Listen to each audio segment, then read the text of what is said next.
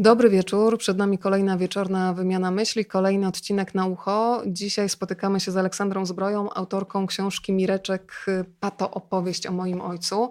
Dobry wieczór, Olu. Dobry wieczór, Weronika, dobry wieczór Państwu. Ja zachęcam do tego, żeby Państwo dzielili się naszym dzisiejszym spotkaniem. Wystarczy nacisnąć jeden malutki guzik udostępnij i ta rozmowa pojawi się również na Państwa facebookowej osi czasu. Książka Oli to jest y, dla mnie zdecydowanie jedna z ważniejszych książek, które przeczytałam w tym roku i wiem, że to jest taki tekst, który zostanie ze mną emocjonalnie na zawsze. Y, dla mnie, y, ale wierzę w to, że każdy ten tekst będzie filtrował przez siebie, to jest taka lektura, przynosi, która przynosi do świata dziecka, które nie może liczyć na dorosłych, ponieważ dorośli są w szponach nałogu. I Ola podczas pisania, my podczas czytania przenosimy się do takiego domu, w którym tak sobie myślę, że nadzieja czasami potrafi zabijać, a śmierć paradoksalnie staje się początkiem spotkania.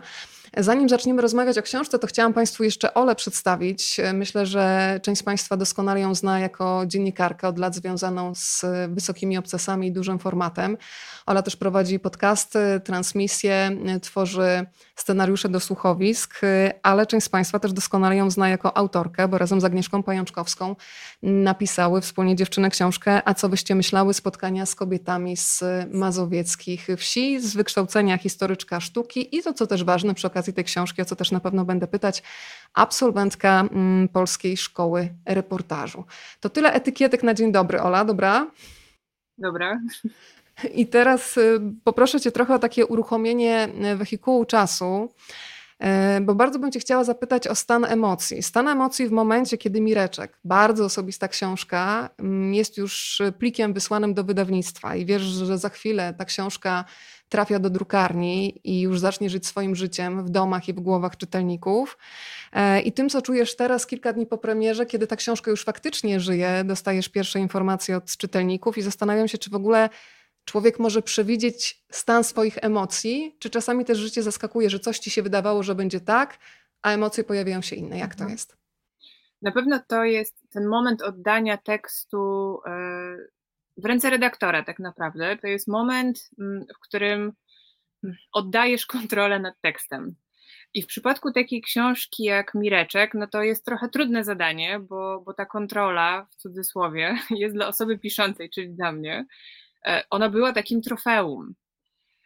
Pisanie było dla mnie szansą, żeby chaos doświadczeń, chaos jakiejś swojej własnej osobistej historii wpisać w strukturę, zostać tak dosłownie autorką albo autorem swojej, swojej, swojej historii.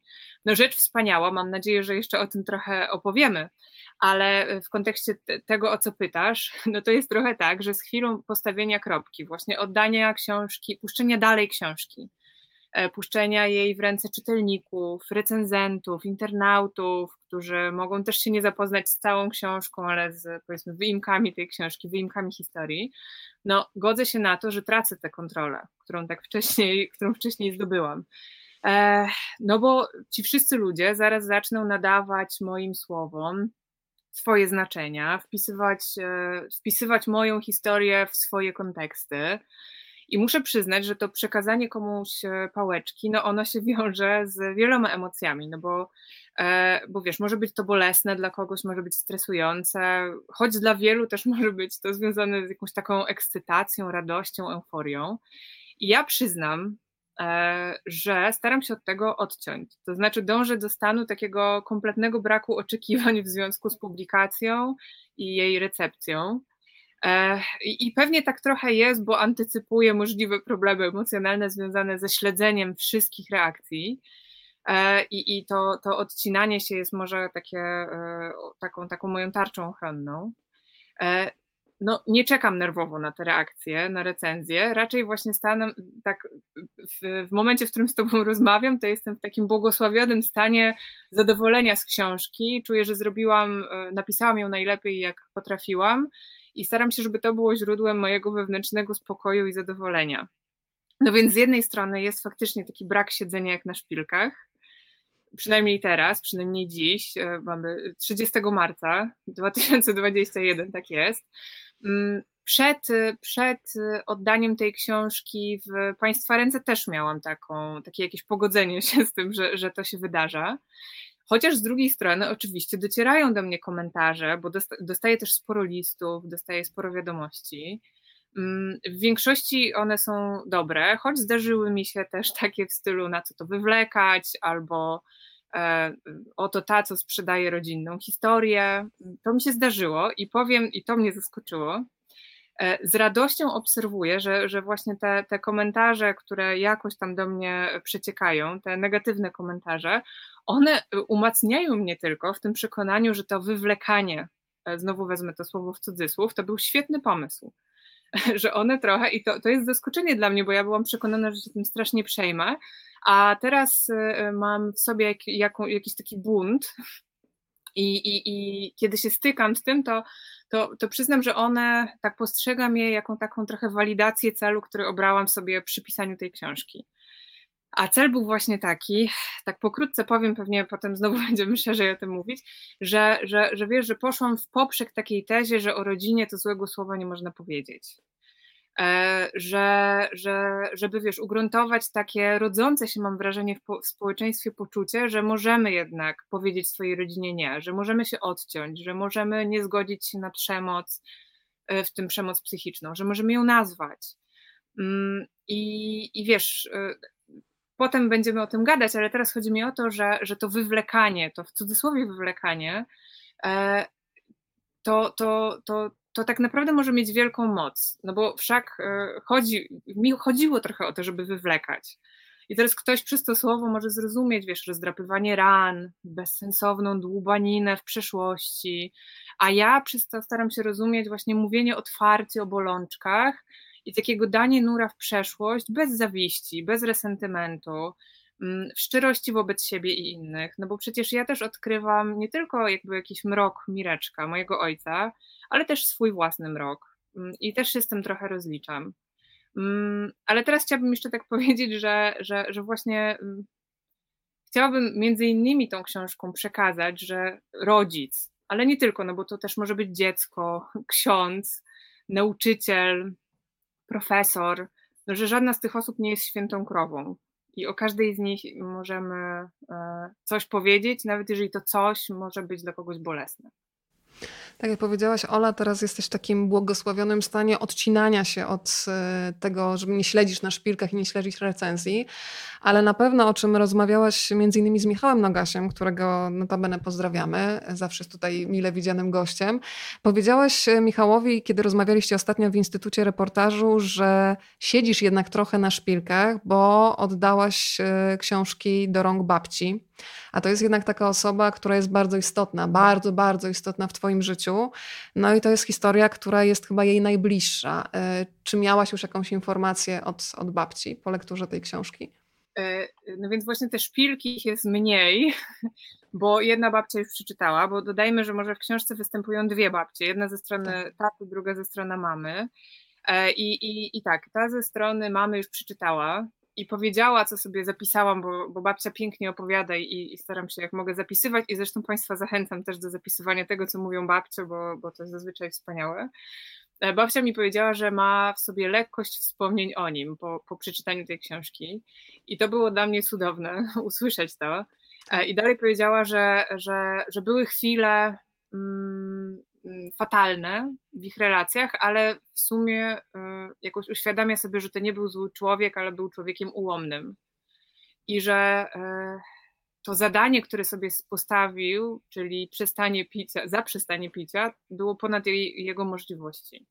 Mhm. Babcia powiedziała, że odbyła z nim wiele rozmów i że on zawsze miał najszczersze chęci, a wychodziło jak wychodziło.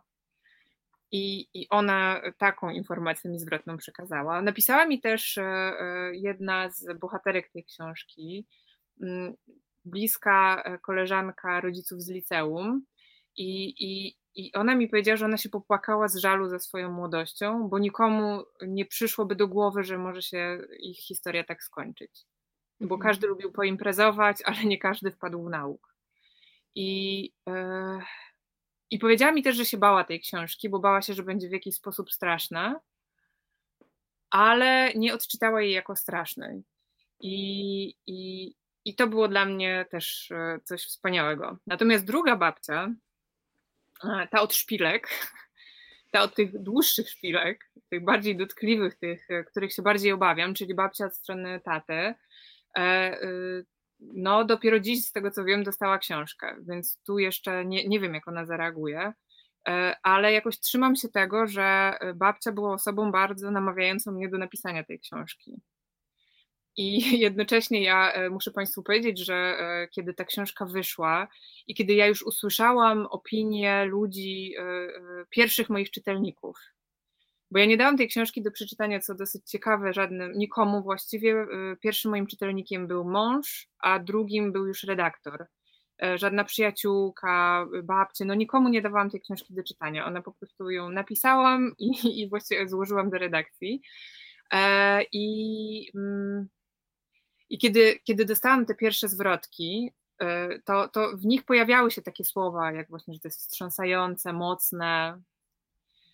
I ja z automatu się przestraszyłam, że, że co będzie, jeśli babcia jednak to sięgnie po tę książkę. I zadzwoniłam do niej zapytać się, czy by ona chciała, żebym jej przesłała ją. No i babcia powiedziała, że ona bardzo chce. No więc jej doniosłam, że słyszę, że książka jest odbierana właśnie jako taka wstrząsająca i straszna, i babcia mi tylko tyle powiedziała, że no ja w ten sposób widziałam swoją przeszłość i w ten sposób mam prawo ją zapisać. No więc jakoś wracam myślami do tego, ale jak babcia zareaguje, no, no zobaczymy. Dla mnie to też była właśnie taka książka o bólu, który się w pewnym momencie domaga przestrzeni, żeby ten ból po prostu wypowiedzieć. Ja Ci się przyznam, Ola, że dzisiaj odkryłam jeszcze jedną rzecz, ponieważ ja Mireczkę czytałam w wersji elektronicznej mhm. i dzisiaj wzięłam Mireczkę jeszcze raz do rąk w wersji już papierowej i zobaczyłam, że w środku są zdjęcia. I powiem Ci, że to było podwójnie poruszające, bo Twoja książka oprócz tego bólu, oprócz tej przestrzeni, oprócz opowiedzenia o relacjach z ojcem, dla mnie jest też takim dowodem pamięci, nawet zatrzymania człowieka, bo okazuje się, że ta nasza pamięć jest bardzo ułomna, że zostawiamy oczywiście w różnych ludziach inny obraz nas samych, ale on się bardzo zaciera, to jakby składasz tego portret człowieka z wielu rozsypanych puzli, w których brakuje bardzo wielu elementów. I kiedy zobaczyłam te zdjęcia, to one były dla mnie jak takie dowody na istnienie, jeszcze bardziej zakotwiczające. Mireczka na pewno w tobie, ale też mówię o sobie jako czytelniku, że ja już wiem, że ten Mireczek istniał, mimo że oczywiście wiedziałam, bo czytałam tę historię, to te zdjęcia były jeszcze takim dobitnym dowodem, tak, to jest też, ta książka jest też dowodem pamięci. Kiedy się pojawił pomysł i czy ty od początku myślałaś o tym, żeby te zdjęcia z dzieciństwa, które odnalazłaś, dokumentujące różne momenty życia Mireczka, tego rodzinnego, żeby one się znalazły w środku? No, pomysł zdjęć przyszedł właściwie pod koniec. Choć oczywiście na etapie pisania tej książki i nawet jeszcze przed pisaniem tej książki, no, wertowałam rodzinne albumy, ale właściwie ta decyzja była podyktowana, ja oczywiście się trochę biłam z myślami, czy to robić, czy tego nie robić, ale potem pomyślałam, że te zdjęcia dają temu człowiekowi twarz, taką prawdziwą właśnie człowieczą, że, że ten Mireczek przestaje być jakimś abstraktem. Tak. I, i to było właściwie, to, to sprawiło, że ja poszłam do redakcji, zostawiłam im plik zdjęć, zasugerowałam, które bym chciała. To są też takie, poza jednym zdjęciem, które jest dla mnie... No takim zdjęciem, w którym faktycznie widzę wódkę, i to jest zdjęcie, które mogą Państwo zobaczyć przy rozdziałach o jego śmierci. To wszystkie pozostałe zdjęcia przedstawiają jednak takiego mm, przyjemnego Mireczka, że tak powiem. I, i, i chciałam, żeby przy... Trochę, trochę jest tak, że ja mam dosyć niewiele wspomnień tego właśnie człowieczego Mirka.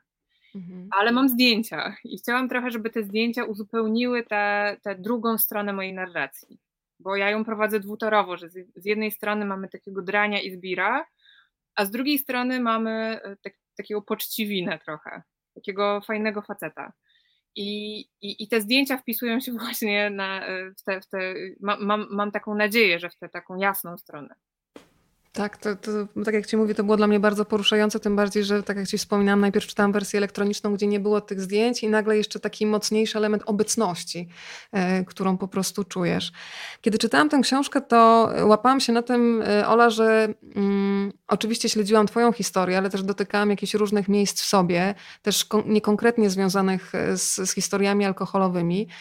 Ale myślę sobie o tym, że miałam bardzo często taką ochotę przytulić to dziecko zostawione, które no, w momencie, kiedy powinno być totalnie beztroskie, zostało bez przygotowania zmuszone do bardzo szybkiego dojrzewania. I zastanawiam się, czy dla Ciebie ta książka też nie była takim e, sposobem na to, żeby gdzieś zająć się tym być może zostawionym dzieckiem. Bo to jest taki obraz, który czasami może się chce wyrzucić z głowy, on jest niewygodny.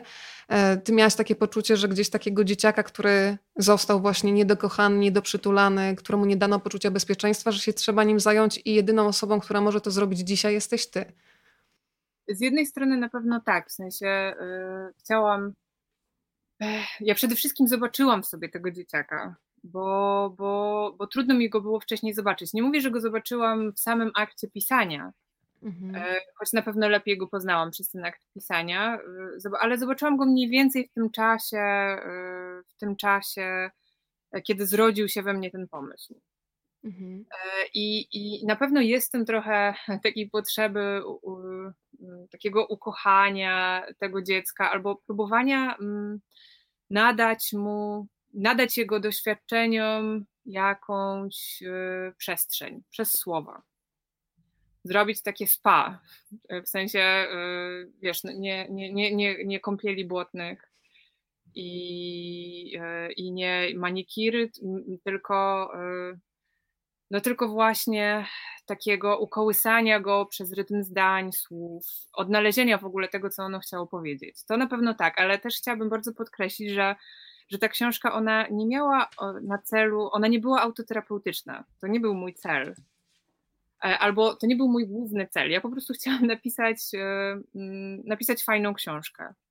I, I mówię o tym, bo ludzie często zakładają, że ja ją napisałam dla siebie, albo ja ją napisałam dla innych osób z rodzin dysfunkcyjnych, a, a ja ją po prostu napisałam dla wszystkich. Znaczy taki, taki mi przyświecał cel i, i bardzo bym chciała, żeby to, żeby to wybrzmiało, że, że to nie było takie, wiesz, moje, jakiś taki mój wyrzut, strumień świadomości zupełnie niekontrolowany, w którym wypluwam coś z siebie, podaję to państwu i, i po prostu efekt tego jest taki, że ja się czuję lepiej, tylko że jednak faktycznie za tym stało, sta, stało jakieś, no, jakieś moje przemyślenia i że to ma jakąś faktycznie strukturę. O. I że, że ta autoterapia, o której na pewno będziemy mówić i o której ja też mówię dużo, to jest taki trochę niezamierzony efekt tego pisania. Albo jeżeli on był jakimś prowodyrem, to to nie było coś, co ja bym sobie uświadamiała albo werbalizowała innym jako, jako cel, który sobie postawiłam. Dla mnie bardzo mocna część tej książki to jest uświadomienie sobie, że tak naprawdę śmierć dla ciebie staje się początkiem takiego prawdziwego poznawania rodzica. I zastanawiam się, w którym momencie ty też dopuściłaś do głosu te jasne fragmenty rzeczywistości, które tak sobie wyobrażam, że w jakiejś złości, wściekłości, żalu na rodzica być może przez lata się w ogóle wyrzuca. Czy, od kiedy one tak naprawdę doszły do głosu? Ja jestem, mam ogromną słabość do tego rozdziału Kinder Niespodzianka. On mnie kompletnie rozbroił na łopatki. Pozwolisz może, że zacytuję. To pierwszy raz, jak dostaję od niego prezent. Kinder Niespodzianka. Najfajniejsza, bo z figurką w środku, a nie modelem do składania, którego nikt nie chce. Od samego początku wiem, że w mlecznej skorupce jest figurka, bo przed zdarciem sreberka rutynowo potrząsam jajkiem koło ucha. Mam wprawę. Wszystkie dzieciaki zbierają hipopotamy Kindera i od razu Ola to widzę, bo też je zbierałam. Po rozłupaniu czekolady okazuje się, że to niewyczekiwana hipopotamica w bikini lub chociaż hipokelner, ale trzeci w mojej kolekcji kucharz. I co teraz? Mam wyrzucić pozostałych, wsunąć pod wersalkę, zakopać w doniczce? Nie chcę zawieść ojca, zniechęcić go. Broń Boże, wywołać w nim myśli, znowu nie wyszło. Mógłby nie zrozumieć, że właśnie ten trzeci kucharz to biały kruk, najcenniejszy egzemplarz w całej kolekcji. Zanim schowam go do metalowej puszki po toruńskich piernikach, maluję mu czarnym markerem kreskę na podeszwie stopy. Na znak, że to najlepszy hipek ten, którego dał mi tata. Kiedy dopuściłaś te jasne elementy w tym waszym rozdziale życia, że one istniały? Czy ty je długo wypierałaś? Oj, z pewnością długo je wypierałam, ale przyszedł do mnie taki pomysł, żeby jednak spróbować ich dokopać, no właśnie w, jeszcze przed napisaniem pierwszego rozdziału. Mhm. Więc to było jedno z takich, z takich punktów, które chciałam osiągnąć. Wiesz, mi bardzo zależało, żeby to zrobić, głównie dlatego, że, że ja nie wierzę, że świat jest biały albo czarny, mhm. choć trudno tę taką spekulację potem przerzucić na swoje życie i na praktykę życiową. O. No ale trzeba też powiedzieć, że, że te odkrycia, których dokonuję w tej książce, są tego rodzaju, że ja nie odkrywam, nie tyle odkrywam Mireczka, ile bardziej odkrywam właśnie siebie, jakąś prawdę o sobie, jakieś prawdy o sobie, że ja jestem w stanie dostrzec w nim tego poczciwego faceta, kaczora Donalda, czy tam kogo jeszcze opisuję w tej książce. W tym sensie, że w tym sensie jest to autobiografia, to nie jest biografia jego, tylko bardziej moja autobiografia, bo ja wwiercam się w siebie, w swoje wyobrażenia o ojcu, w swoją pamięć o nim, no bo przecież on sam w sobie no, był niedostępny i jest niedostępny, no i pozostaje mi jako taki materiał, też materiał literacki, no pozostaje, pozostaje sobie ja ze, z własnymi wyobrażeniami i towarzyszącymi tym wyobrażeniom, emocjami. No i ja odkryłam w sobie też całą gamę emocji, które żywię do ojca i starałam się jakoś ubrać je w słowa i, i że wiesz, że on nie wywołuje we mnie tylko strachu, złości, wściekłości, tych wszystkich emocji, które jakoś zwykliśmy um, klasyfikować jako negatywne i to odkrycie jest bardzo ożywcze. No bo te emocje, choć przyznaję sobie do nich prawo i mówię otwarcie, że wszyscy, wszyscy mają do nich prawo, tak. Ale jeśli one się zagnieżdżą w tobie tak na dobre, to ostatecznie mam poczucie, że żerują na tobie. No bo przecież mój ojciec nie odczuje tej mojej złości i wściekłości. Ona się skanalizuje tylko we mnie, mi nie pozwoli spać, mi nie pozwoli jeść, mi nie pozwoli funkcjonować. I odkopanie w sobie, wiesz, tych pokładów lepszych, znaczy dobrych emocji, albo nawet współczucia wobec kogoś, kto, kto mnie skrzywdził, pozwala iść dalej. I muszę, muszę przyznać, że to odkrycie w nim cierpiącego człowieka, ono, ono przyniosło mi ulgę. Oczywiście, i tutaj też chcę zastrzec, że nie, nie, nie uważam, żeby to przekreślało przeszłość i, i wiesz, i, i taką krechą wymazywało, tak. Jakoś tak gumkowało historię. Ale to rzuca światło na inne jej aspekty, trochę jak te zdjęcia. W ogóle, wiesz, jest tak, że jak zobaczysz złożoność świata, to potem ciężko, potem ciężko odmalowywać ten świat w czerni i bieli, tak mi się wydaje. I, i to, ta cenna lekcja, to, to, to jest dla mnie cenna lekcja właśnie nie tylko w kontekście mojej własnej, osobistej historii, ale w ogóle e, e, patrzenia na ludzi i, i oceny ich motywacji, oceny postępowania kogoś.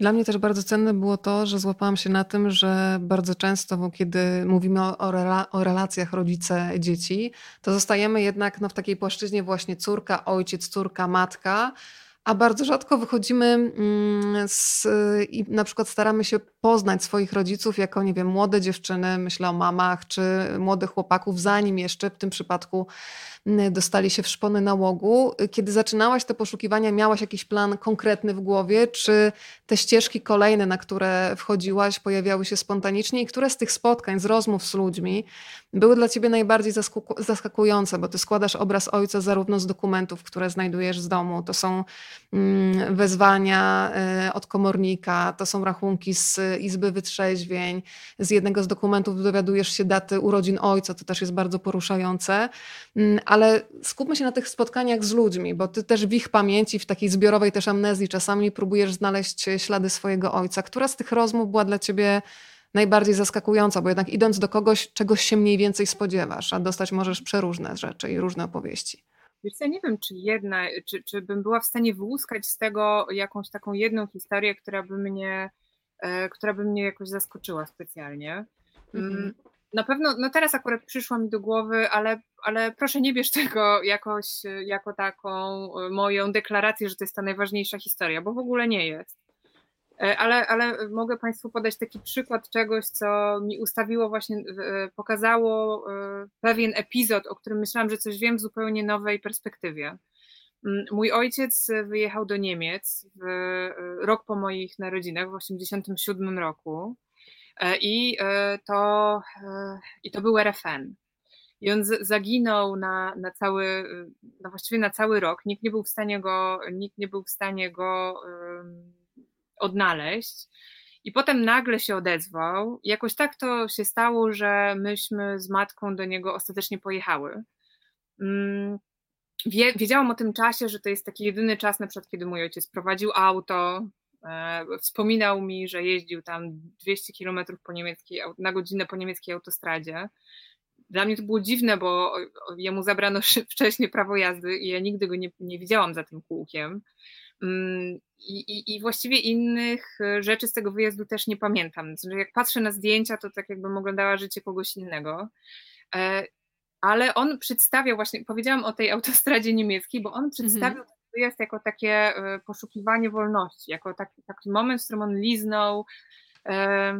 Wielki, to jest wielki świat z jednej strony, to jest osiemdziesiąty siódmy rok, więc na pewno, na pewno ten zachód jawił się jako coś innego niż dla mnie, jemu wówczas, ale no, ewidentnie to słowo właśnie wolność, swoboda, czyli coś, czego mam wrażenie, że on szukał całe życie, to, to było właśnie takie, takie uosobienie tych dążeń, ten zachód, ten Hanower, bo to był Hanower. No i ja y, oczywiście no, y, trudno mi było z nim porozmawiać o tym doświadczeniu, bo już go tu nie ma. I znalazłam Polaków, którzy mieszkali w Hanowerze dokładnie w tym czasie. Oni nie pamiętali ojca, mm, ale pamiętali inne rzeczy. No i pierwszą było to też oszołomienie takim zachodnim przepychem, który zawierał się no, w paczce żelek Haribo, pieluchach jednorazowych. E, ale oni mieli też inne wspomnienie, takie, że swojej niewidzialności. Albo tego, że oni starali się być niewidzialni. Jedna z moich rozmówczyń mówiła wręcz, że robiła wszystko, żeby nauczyć się tego niemieckiego jak najszybciej i nie mówić po polsku na ulicy, bo Polacy byli traktowani jak ludzie drugiej kategorii.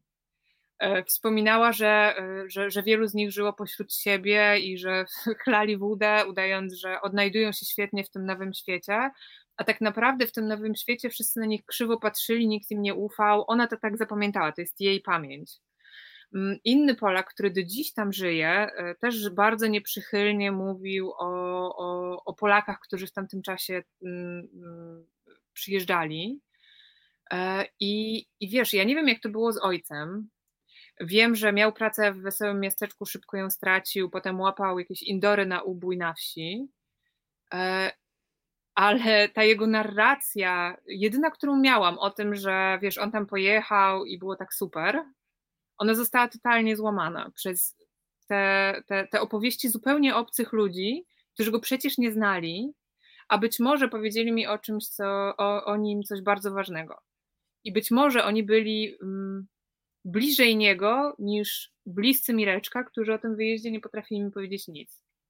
To taki paradoks właściwie, który e, no, no, często, często, często wpadałam w tę pułapkę, kiedy przy pisaniu tej książki, tej takiej niepamięci bliskich ludzi, ale jakiejś pamięci Mirka przez osoby, które go po prostu nie znały. Ola, ja nawet dzisiaj dostałam maila od jednej ze słuchaczek, że bardzo dziękuję za to spotkanie z tobą. Ludzie piszą też o swoich doświadczeniach i myślę, że wiele osób, które wychowywały się w rodzinach, w których istniał problem alkoholowy, odnajdzie w twojej opowieści taką, ja to nazywam, wspólnotę doświadczeń. Te osoby, które szczęśliwie wychowywały się w domach, w których tego alkoholu nie było, myślę, że też uruchamiając empatię, bardzo tę lekturę przeżyją.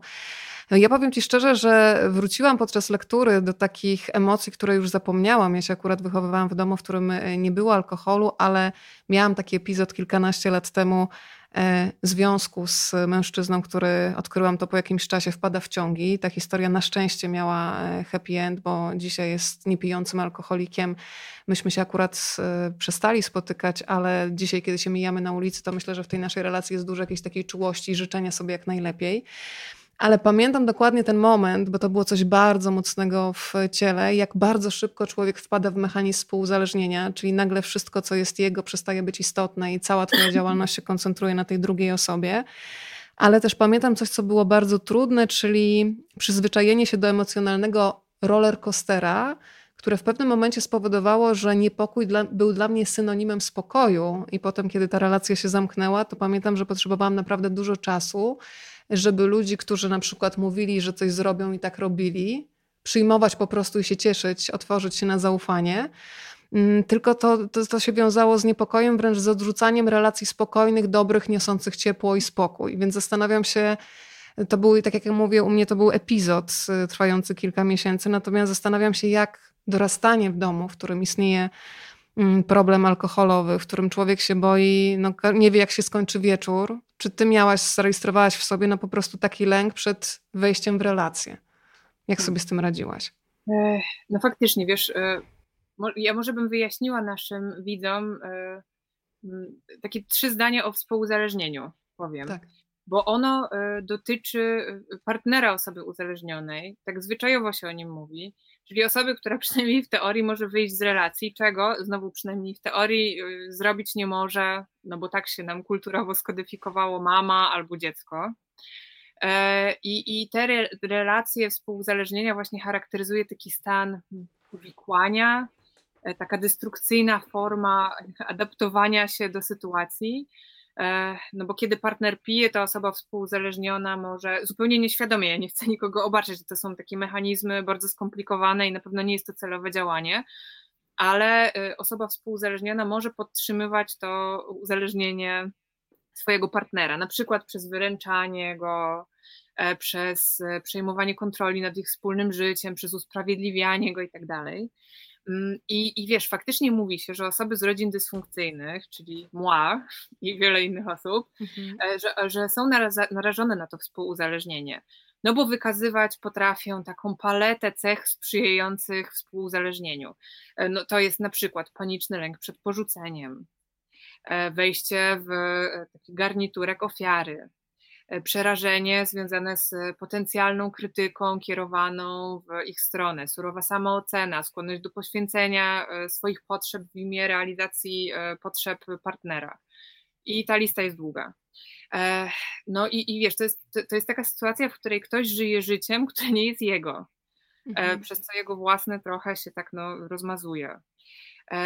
Nie wiadomo, czy ty czegoś chcesz, czy, czy chcesz po prostu zadowolić partnera. Nie umiesz wytyczyć w ogóle tej granicy, to twoje ja się rozmywa. Od, zresztą dowiedziałam się ostatnio, to jest taki fun fact tego, że, że takie zaburzenie tożsamości ono ma nazwę i nazywa się egofobia, czyli dosłownie jest to lęk przed byciem samym sobą.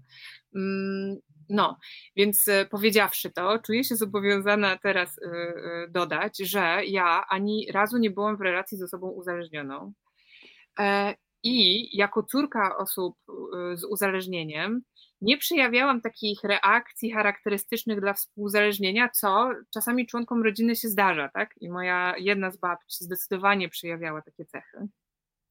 Ale moja druga babcia z kolei, moja prawna opiekunka, ona mi wbijała do głowy, że ja mam walczyć o siebie, a nie o swoich rodziców.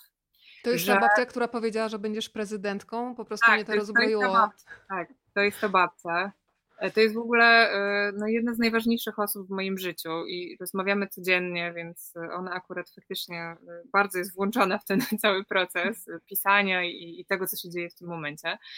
No i, i ta osoba mi właśnie wdrukowała takie przekonanie, że tę drugą walkę to muszą stoczyć sami moi rodzice, że ja ich za niej nie, nie wygram po prostu. Mhm. I, I wiesz, ona była na przykład surowa bardzo wobec nich, nie wpuszczała ich pijanych do domu, rzadziej niż pozostali członkowie rodziny dawała się wmanewrować w takie poczucie, że ona ma im pomagać. Ech, no i, i wiesz, i teraz wracam do, do, do, do współuzależnienia, tak uogólniając, no w obszarze zakładania związków, zakładania rodziny, decyzji o posiadaniu dzieci. Faktycznie osoby z rodzin dysfunkcyjnych czasami mają coś takiego, że, że, że czują lęk właśnie wyniesiony z dzieciństwa. Zadają sobie pytanie, czy podołam. pojawia się w nich niepewność co do na przykład swoich kompetencji rodzicielskich. No bo przecież skąd oni mają wiedzieć, jak mają wyglądać takie, wiesz, zdrowe relacje w rodzinie? Ciężko tego człowieka oczekiwać, który sam jakby no, tego nie zaznał. Boją się wpaść na tory, którymi podążali ich rodzice.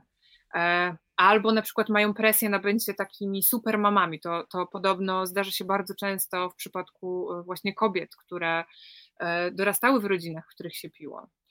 No, albo odwrotnie, na przykład nie chcą mieć dzieci, ale to jest decyzja właśnie powodowana lękiem, a nie jakąś prawdziwą potrzebą.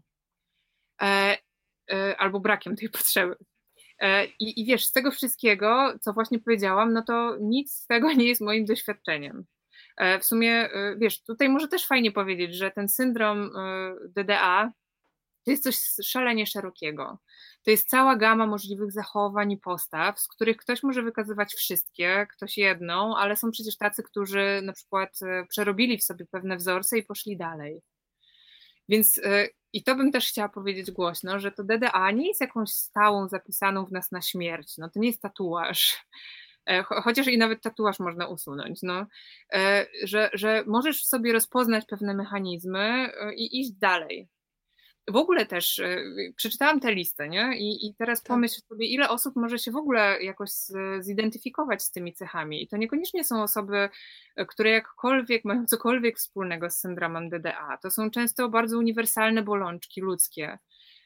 I, i, i ponoć ta różnica pomiędzy osobami wychowanymi w domach, gdzie był alkohol albo dysfunkcja, a innymi dorosłymi, polega w stopniu nasilenia tych postaw i cech, o których trochę mówiłam. I podobno ona wynosi dwadzieścia procent. Tak wyczytałam w książce Dorosłe córki alkoholików Ackermana, którą możecie jeszcze Państwo na pewno kupić w księgarniach, bo ona w zeszłym roku wyszła. No i przyznam, że jak przeczytałam, że to jest dwadzieścia procent, to dla mnie to było bardzo zaskakujące, bo ja jakoś zakładałam, że to jest dużo więcej. Ale też mi dało do myślenia w tym sensie, że zaczęłam się zastanawiać, czy na pewno warto tak się przywiązywać do tego, że jest się takim, śmakim, D D A, nie D D A. Jakoś tak żywię przekonanie, że, że, że jestem, że w ogóle ludzie są w procesie takiego ciągłego ustanawiania swojej tożsamości. No z chwili na chwilę, z dnia na dzień. W związku z czym, już zamykając tę przydługą wypowiedź, za co wszystkich przepraszam, ja, jak ktoś się mnie zapyta, to nie mówię, że ja jestem D D A albo czuję się D D A, tylko ja czuję się Olą. I na pewno jakieś cechy z tej listy znacznie dłuższej niż ta, którą Państwu przytoczyłam, mam i wykazuję. I na pewno jedną z nich jest to poczucie ciągłego zagrożenia, bo ja to mam i to jest bardzo uciążliwe dla mojej rodziny. Ale i dla mnie zresztą też, ale to nie jest w ogóle jakaś cecha mnie definiująca, znaczy nie chcę w niej widzieć cechy mnie definiującej. No zdecydowanie te trzy litery D D A Cię nie określają. Ja jestem bardzo ciekawa, Ola, jaki jest Twój stosunek do alkoholu? Ty trochę o tym mówiłaś już w wielu wywiadach, ale czytając książkę zdałam sobie sprawę, że tak naprawdę nie sposób uchwycić takiego jednego czynnika, wyzwalacza, który powoduje, że jedne osoby popadają w uzależnienie, inne nie, że jednym się udaje z niego wyjść, innym nie. Więc zastanawiam się, czy miałaś albo masz z tyłu głowy taki lęk, że nie wiem, nie sięgam po alkohol, bo boję się, że popłynę, bo nie wiadomo, kiedy ten moment następuje. Zastanawiam się, czy coś takiego jest w człowieku. Szczerze, we mnie nie. Ja mhm. po prostu, mnie nie interesuje alkohol, w sensie ani teraz obecnie w ogóle nie piję. Były okresy, że piłam, ale to było takie, mm, zupełnie nie podchodziłam do tego lękowo, zupełnie nie było też w tym emocji. To też nie było takie picie, nie wiem, zagłuszające coś albo dodające mi kurażu albo cokolwiek z, z takich rzeczy, które mogą niepokoić. To było takie picie, no bo wszyscy ludzie dookoła pili, więc i ja sięgałam po, po kieliszek, a teraz od paru lat w ogóle tego nie robię. W tym roku tak z ręką na sercu mogę powiedzieć, że nic nie wypiłam. Mhm. To jest w ogóle jakiś nieinteresujący dla mnie temat, co nie oznacza, że nie mam takich kompulsywnych zachowań, i bo mam bardzo taką uzależnieniową osobowość, bardzo dużo paliłam kiedyś. I to naprawdę, no to były dwie paczki dziennie i, i wiesz, i, i, i właściwie nie, nie widziałam takiej szansy, że mogę na przykład wypalić trzy fajki. To musiały być dwie paczki mhm. albo nic, ale raczej dwie paczki, to nic mi się nie zdarzało. I, I to się przenosi na inne rzeczy, no bo potem na przykład jak poszłam na studia, to miałam taki epizod, że wpadłam w seriale. i po prostu nachrzaniałam tych chirurgów, akurat pamiętam, że to byli albo jakieś kochane kłopoty, e, dzień i noc. I mam wrażenie, że to jest jakiś taki, wiesz, e, jest w tym jakiś łącznik. Zresztą ja wykorzystałam wspomnienia o tym, no może nie o tych chirurgach, ale o tym paleniu na pewno, kiedy pisałam rozdział, w którym mój ojciec wyciąga sobie widelcem esperal, bo on miał taki, no, takie zdarzenie miało miejsce. Zaszył się drugi albo trzeci raz i, no i stwierdził, że nie wytrzyma z tym esperalem i myśląc, że on może go zabić, jeżeli go zapije, zdecydował się go wyjąć widelcem. I jak ja się o tym dowiedziałam, to miałam takie, wiecie, no ola Boga, no. A to pokazuje co? Siłę tego nałogu też, że tak, to jest po prostu silniejsze od ciebie. Tak, i ja próbowałam jakoś zrozumieć to, co on zrobił. I, i pisząc ten rozdział, e, przywoływałam w sobie te momenty, kiedy ja próbowałam rzucić palenie. Ten, ten dokładnie moment, kiedy e, tak strasznie się starałam, wiesz, już drugi dzień nie paliłam, ale sięgałam mhm. po fajka. I, I trochę to odnoszenie jego sytuacji do siebie pozwoliło mi zrozumieć, w jak, może nie zrozumieć, ale trochę tak musnąć tego jego doświadczenia. Bardzo poruszający moment w Mireczku to jest dla mnie też ten tekst, kiedy ty jesteś tuż przed maturą i chcesz po prostu mieć spokojną głowę przed egzaminem, no ale wszystko wskazuje na to, że ten wieczór nie będzie spokojny. Dzwonisz do ludzi po wsparcie, żeby coś zrobili, bo sytuacja rozwija się w takim, a nie innym kierunku i tak naprawdę nie dostajesz wsparcia. I zastanawiam się, jak ty sobie, Ola, radziłaś i czy w ogóle na przykład w szkole, bo ja też się zastanawiam, jak to dzisiaj funkcjonuje, bo przecież dzieci kolejnych Mireczków jest mnóstwo, które funkcjonują w takich domach. Czy ty miałaś jakiekolwiek wsparcie oprócz właśnie babci, kogoś właśnie z takich instytucji, które teoretycznie powinny być zainteresowane też tym, co dzieje się w domu dziecka i wiadomo, że no nie mogą wyciągnąć dorosłego z nałogu na siłę, ale mogą wesprzeć jako jakieś dziecko. Masz jakieś takie flashbacki właśnie ze szkoły, takie zainteresowanie kogoś z zewnątrz? Ja muszę powiedzieć, że zdecydowanie nie i ta książka na pewno obnaża taką systemową niemoc wówczas.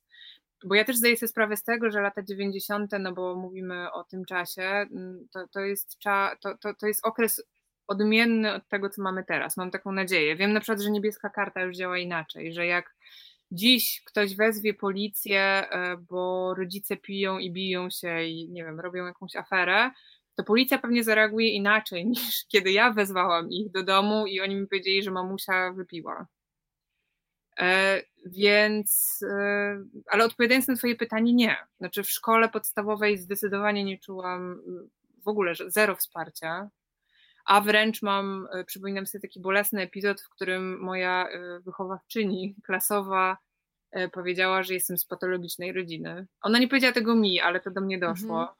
I, i stąd też zresztą ten pato, to pato się pojawia w podtytule mojej książki, bo ja próbuję trochę odczarować to brzydkie słowo. Mm. I, i, i tak, no na pewno, na pewno ona obnaża właśnie niemoc w tym zakresie. Byłam też jako osoba, która była w rodzinie zastępczej, byłam wychowanką, wychowanką instytucji, która też, w której miałam jedną panią opiekującą się mną, która była cudowna i którą pozdrawiam i nazywała się Kasia, ale trafiłam też na panie, które no... zamiast dawać mi poczucie wsparcia, dawały mi poczucie takiej, no nie wiem, inwigilacji, że one przychodzą do mnie do domu i wertują moje zeszyty e, i patrzą, co mam w szufladach i, i, i czułam, że one czyhają tylko na to, żeby wyłapać, że coś jest nie tak i w mojej głowie była taka myśl, że oni mnie zaraz zabiorą babci i to było przerażające. Ale jest jeszcze oczywiście coś innego, e, czego ty dotknęłaś, bo, bo ta książka też obnaża taką niemoc członków mojej rodziny. Jakby poza babcią, tak? Bo, no wiesz, to jest taka sytuacja, w której nie wiadomo trochę jak się zachować, w której no nikt ci nie, nie wiem, no nikt cię nie przygotował na to, nikt cię nie nauczył w szkole, jak masz reagować w takich sytuacjach. I, i wiesz, ja na przykład myślę sobie, że oni mają prawo, mogą i mają prawo czuć się źli na mnie za to, że, że to napisałam, nawet jeśli pojawiają się w książce jedynie domyślnie, wiesz, bez imion, bez określeń w stylu brat, siostra, kuzynka, ktoś tam. Oni są takimi niemymi świadkami tej historii. No ale wiesz, clue jest takie, że y, ja mam poczucie, że mimo tego, że mogłam kogoś urazić, to mam prawo właśnie o tych swoich doświadczeniach jednak opowiedzieć. we mnie była w ogóle wielka potrzeba opowiedzenia tego. Zresztą ona mnie popchnęła do, do, do tej szkoły, o której wspomniałaś, bo ja bym nigdy w życiu nie pomyślała wcześniej, żebym mogła w ogóle pójść, pisać. Miałam zupełnie inne plany na przyszłość, no ale to jest już zupełnie inne. Poleciałam teraz, przepraszam. Polska Szkoła Reportażu, tak? Tak.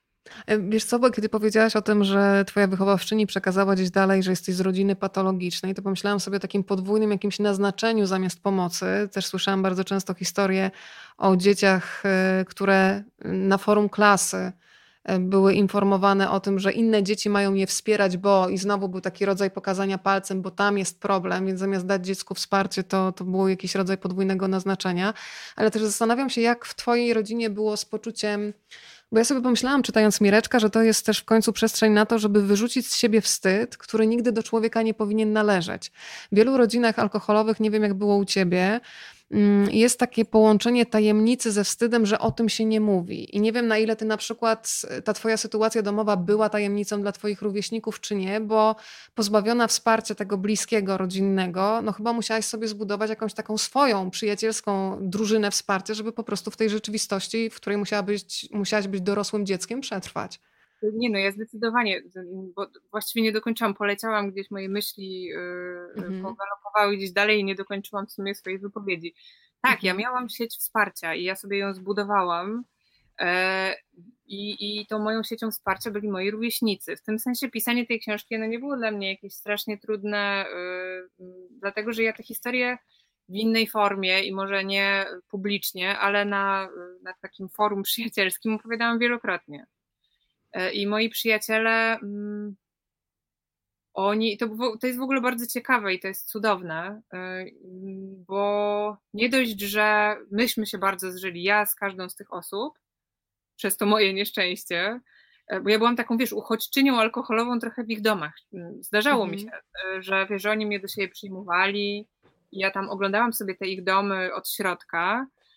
I, I wiesz, z jednej strony pojawiała się we mnie taka zazdrość, że tam jest tak fajnie i tak ładnie, i wiesz, nie ma tej mebleścianki i rodzice, wiesz, trzymają się za ręce, ale z drugiej strony to doświadczenie dało mi właśnie ten wzór może, o którym, ci, o którym, o którym wcześniej mówiłam, taki jak, jak w ogóle może wyglądać rodzina. I, i, i właściwie, że, że, że, ja, że to jest dostępne też dla mnie. Że to nie jest tak, że ja po prostu, wiesz, oni mnie naprawdę włączyli w swoje życie. I zresztą ja dziękuję tym wszystkim osobom w sekcji podziękowań. Ja dziękuję im, a nie, nie plus moim redaktorom, bo mam poczucie, że bez nich w ogóle, no nie wiem, czy ja bym była. I, i w ogóle mam wrażenie, że to jest jakaś taka ważna rzecz, którą trzeba powiedzieć. Ostatnimi czasy kontestujemy właśnie takie, wiesz, wielkie pojęcia, takie, które były kiedyś zupełnie absolutnie nie do ruszenia, nie do pomyślenia było, żebyś mogła w ogóle powiedzieć coś, wiesz, jakąś taką negatywną cechę im przypisać, albo ruszyć je jakoś, chociaż taką jedną cegiełkę z nich wyjąć. No i ja myślę sobie o takich pojęciach jak, wiesz, patriotyzm, ojczyzna, płeć, no i rodzina w sumie należy do tych pojęć, które zaczęliśmy trochę dekonstruować. I, I za tą redefinicją rodziny idą takie, wiesz, bardzo mocno namacalne zmiany. Znaczy nie tylko przestajemy się godzić na przemoc w rodzinie, no bo wcześniej było tak, no, że rodzina to rodzina, ale też jesteśmy w stanie wybrać sobie rodziny. Ja to zrobiłam. I, i, i inni ludzie też to robią. No to nie są tylko rodziny tęczowe, no bo pewnie one przychodzą ludziom teraz do głowy, takie rodziny z wyboru, ale to są też inne, innego typu rodziny. Jakiś czas temu rozmawiałam z Janną Mielczarek ze Stowarzyszenia Mali Bracia Ubogich i oni się zajmują seniorami. I ona mi powiedziała, że seniorzy często właśnie czują taki brak więzi z rodziną biologiczną. I wstydzą się do tego przyznać, no bo, no bo to rodzina. I boją się szukać rodzin poza tą jedyną możliwą, no bo co ludzie powiedzą. Ale ona zauważa, że coraz częściej jednak się przełamują, że przełamują ten lęk, że przełamują te bariery, że szukają innych relacji. A zresztą z nią rozmawiałam przy okazji takich serii reportaży, które zrobiłyśmy z Adą Petriczko i Fundacją Starszyzna dla y, Muzeum Sztuki Nowoczesnej. One dotyczyły co-housingu seniorów. I to jest taki model mieszkalny, popularny w Danii, Szwecji, w Holandii, gdzie seniorzy decydują, że oni chcą mieszkać ze sobą nawzajem w swoim sąsiedztwie, bo oni są dla siebie tą prawdziwą rodziną, a nie wnuk czy wnuczka, który ich nie odwiedza. I teraz wyobraź sobie, takie coś myślę, żeby było kompletnie niemożliwe i nie do, pojęcia, do, do, do pomyślenia, gdyby to pojęcie takiej, wiesz, świętej rodziny nie zaczęło się trochę mm, szczerbić. Tak, sypie się, rozpada. No. Dokładnie I dobrze, tak. Ja myślę, że to jest dobrze, bo, bo wiesz, że, że jakby rodzina nie jest czymś, e, jakimś dożywociem naszym, no. Takie, takie mam poczucie. I w tak ogóle jeszcze... Że... Mhm. Przepraszam, nie, nie chcę ci wchodzić w zdanie. Nie, nie, ja tylko chciałam powiedzieć, że te więzy, które budujemy sami, czasami są faktycznie mocniejsze niż te więzy krwi. No i to widać w wielu przypadkach, nie tylko tak. w rodzinach, które miały problem na przykład z alkoholem. Ja tutaj śledzę też pytania, które się pojawiają z boku. Gdzieś mi mignęło jedno pytanie, kiedy ty tak naprawdę, Ola, dojrzałaś do tej książki? Ja zacytuję fragment, który jest na początku Mireczka, który dotyczy oczywiście wpisu na fejsie. Ale wpis na fejsie to jedno, a ten moment, kiedy dojrzałaś do tego, żeby stworzyć portret ojca z tych rozsypanych kawałeczków, to jest zupełnie inna historia. To zacytuję Państwu ten fragment. Wklepuję na fejsa komunikat, że to koniec, że umarł nagle i niezapowiedzianie, że nie miałam okazji poznać własnego ojca, ponieważ on wolał wódę. I jabole, i browary, i pewnie nawet denaturat, bo był uzależnionym typu menela, który zasrywa sobie nogawkę spodni, śmierdzi w autobusie i zalega na dworcach. Potem usuwam to o denaturacie oraz dworcach. Piszę, że ojciec zmarł nagle i że mi smutno. Po chwili dodaję, wiele lat temu zabrały go demony plątające się po jego trzewiach i głowie. Nie znaliśmy się. Spotykałam głównie tego z trzewi i głowy, który podpowiadał mu, co zrobić. Że poza wódką jest tylko strach, że nic nie warto, że da, żeby dał sobie spokój. Tato, przykro mi, że tak się stało. Dzięki tobie uczę się współczuć. Może to taki ostatni prezent od ciebie dla mnie. I piszesz o tym, że po tym wpisie ty dostajesz mnóstwo informacji prywatnych od ludzi. No, wspólny przekaz tych informacji jest taki, że mam tak samo, albo znam tą, albo mój odszedł dwa lata temu, albo mój za chwilę tak skończy. Zastanawiam się, ile też z tych komentarzy było publicznych, bo ja widzę, że wielu ludzi z jakąś taką właśnie ulgą przyjmuje to, o czym ty mówisz, że masz prawo wypowiedzieć swój ból, że chcę to uwolnić z siebie zamiast trzymać cały czas schowane, bo to nie jest mój wstyd, to jest mój ból, który się domaga opowieści. Więc zastanawiam się, czy, czy były też osoby, które po raz pierwszy być może po tej twojej historii, która została opowiedziana, mówią o tym wprost i czują rodzaj jakiegoś oczyszczenia w tym wszystkim. Nie, nie umiem powiedzieć, czy czują rodzaj oczyszczenia, mhm.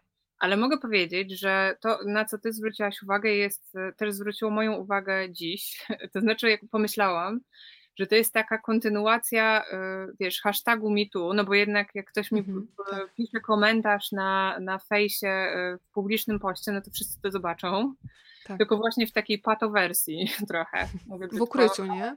Tak, znaczy, ale nie, w takiej wersji, wiesz, MeToo... No, jasne, okej. Okay. Myślałam, że jakby w ukryciu prywatna wiadomość, a publicznie a, też jakby wychodzę, żeby dać też, komuś tak. siłę, ale siebie uwolnić też. I mam wrażenie, że wiesz, że to się bierze stąd, że mm, ludzie zaczynają mieć poczucie i zaczynają widzieć to właśnie po tej fali MeToo i po fali wszystkich tych wydarzeń, na przykład teatralnych, które teraz mają miejsce, mm, że bycie ofiarą jest tak samo takim społecznym konstruktem, jak bycie, nie wiem, mamą, tatą, bratem, nauczycielem, taksówkarzem, czymkolwiek. No, że przykleja się do tych pojęć cała gama oczekiwań, jak wypełniać te role. No i w przypadku ofiary, no to, to takie skojarzenie, że ona jest cicha, że cierpi w milczeniu, no, że wszystko ma pokornie znosić, że ofiara się nie broni. Takiej ofierze, takim ofiarom przywykliśmy współczuć. Takie ofiary, taki, taki obraz ich pojawiał nam się w głowie. A są przypadki, kiedy ofiara, która, wiesz, stanęła we własnej obronie, była postrzegana i, i jest postrzegana jako taki typ podejrzany. No bo wiesz, jaka ta ofiara, która nie godzi się na bycie ofiarą. I zobacz, jak często wylewa się szlam na osoby publiczne, które mówią, że doznały przemocy. Tak, najczęściej komentarze typu o, teraz sobie przypomniała, po co, znowu tak. to hasło, po co to wywlekać, albo zarabia na tej historii, co jest jakby podwójna, podwójne obciążenie ofiary, tak? tak? Ale wiesz, bo z jednej strony, no i wiesz, to jest straszne z jednej strony, ale z drugiej te wszystkie komentarze, one zaczyna, zaczęły uruchamiać w ludziach refleksję. I mhm. wydaje mi się, że to jest świetny czas, żeby w ogóle się temu przyglądać i to, że ludzie mi piszą takie rzeczy, nie mówię, że w prywatnych wiadomościach, ale właśnie po, w komentarzach, albo że pod tą, yy, ja nie widzę tych komentarzy, które się pojawiają teraz, ale wnioskuję, że jakieś są, No i to jest, jakby to idzie na tej samej fali i, i mam wrażenie, że właśnie to jest znowu to, to rozbrojenie tych wielkich jakichś pojęć, których wcześniej nie ruszaliśmy, znaczy takie przyglądanie się słowom i zastanawianie się, czy one mogą mieć inne znaczenie, czy możemy im kolektywnie nadać inne znaczenie, albo czy możemy od nich odejść wręcz. I jakbym, ja tak sobie myślę, że ja bym chciała trochę tą książką powiedzieć, że można wyjść z roli tak rozumianej, wiesz, potulnej, milczącej ofiary, że przemoc to przemoc i można właściwie w każdej sytuacji e, e, jej powiedzieć nie, że wiesz, że no nie, nie musisz płakać na pogrzebie ojca, no, że, że a jeśli żyje, nie, nie musisz z nim utrzymywać kontaktu, jeśli ten kontakt bardzo cię boli, jeśli nie jesteś w stanie go unieść, jeśli to zbyt skomplikowane, jeśli chcesz chronić swoje dzieci na przykład przed dziadkiem. E, wiesz, wspólne geny nie są wyrokiem. O. I to też... jest taka Ty też napisałaś o tym, bo widzę, że kolejne pytania się pojawiają, do których zaraz nawiążę. Napisałaś o tym, że paradoksalnie z tym nieżyjącym rodzicem jest dużo łatwiej nawiązać więź. Piszesz nawet o tym, że w pewnym momencie Mireczek się staje mistrzem dialogu rodzicielskiego. I to ta twoja ironia i też poczucie humoru czasami, jak to ładnie powiedziała Joasia Batorska, kiedy rozmawiałyśmy o twojej książce, jakby ukryte w podszewce tego tekstu. Tak sobie myślę, że czasami to poczucie humoru czy ironia pozwala właśnie jakoś objąć, rozbroić to, co jest nie do objęcia głową, no to pojawia się wątek też mamy. I widzę, że tutaj jest pytanie od pani Ani, yy, która pyta o to, czy miałaś dylemat, czy napisać opowieść o matce, czy o ojcu. No to ja też do, do, do rozwi- jeszcze rozwinę to pytanie, czy, czy miałaś taką wątpliwość, czy to nie był największy stoper, czy możesz pisać yy, o ojcu w sytuacji, kiedy mama cały czas się no, no, zmaga z uzależnieniem.